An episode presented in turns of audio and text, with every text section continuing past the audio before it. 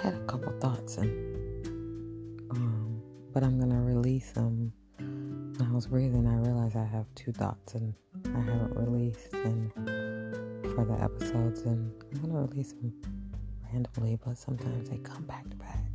So I haven't decided. But anyway, anyway, um, I, you know, I'm going through this meditation course, um, and. Uh, I, noticed something within my course that um, also some people think, oh, I went to school, I got a degree in this, and I am more than qualified to uh, teach this class, or I'm more than qualified to do this, have this position or that position.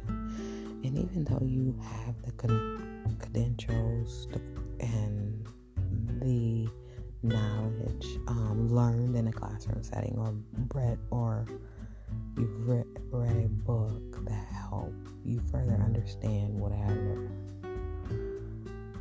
the best learning tool I think is the experience.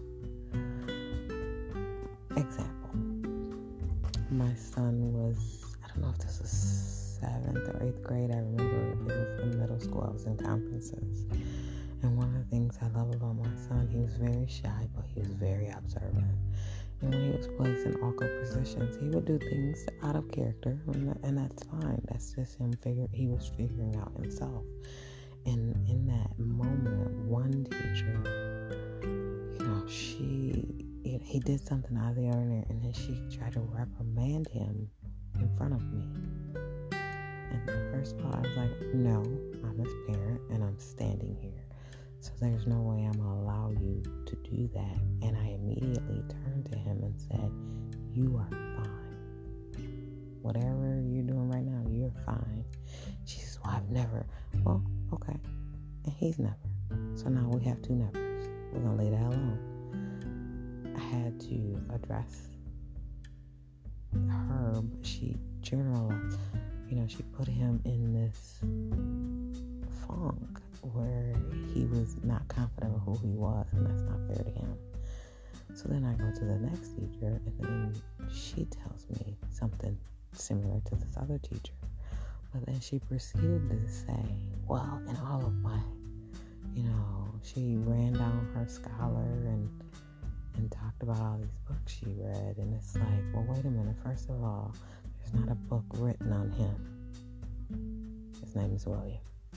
I own, I have the book to that one, and I'm reading this one. So no, you're not gonna, you're not gonna put my son and generalize him, because you need to get to know him. And I said, until you experience him, you can't tell me you know him. And for you to tell me 95, give me statistics on 95% of boys, African American boys, and you're a white woman, you're not gonna do that to my son. And that's the thing. We, what we do is we get all this education, we get all this knowledge, and then we make ourselves an expert on something we've never experienced. And that's not the. the I think the learning triangle class or a seminar and learn about it, but I need to also experience it before I can speak on it. And that's what they do. That's what they were trying to do to my child is generalize him, and you can't if you haven't experienced them. And that's what we do. We take a course, we read a book, and we become an expert and never experienced it. Don't do that to yourself because there's so much more. Excuse the background noise. Um, there's so much more to who we are if we go through the experience. Just my thoughts. I'm going to go quickly because it's getting loud. Have a good day.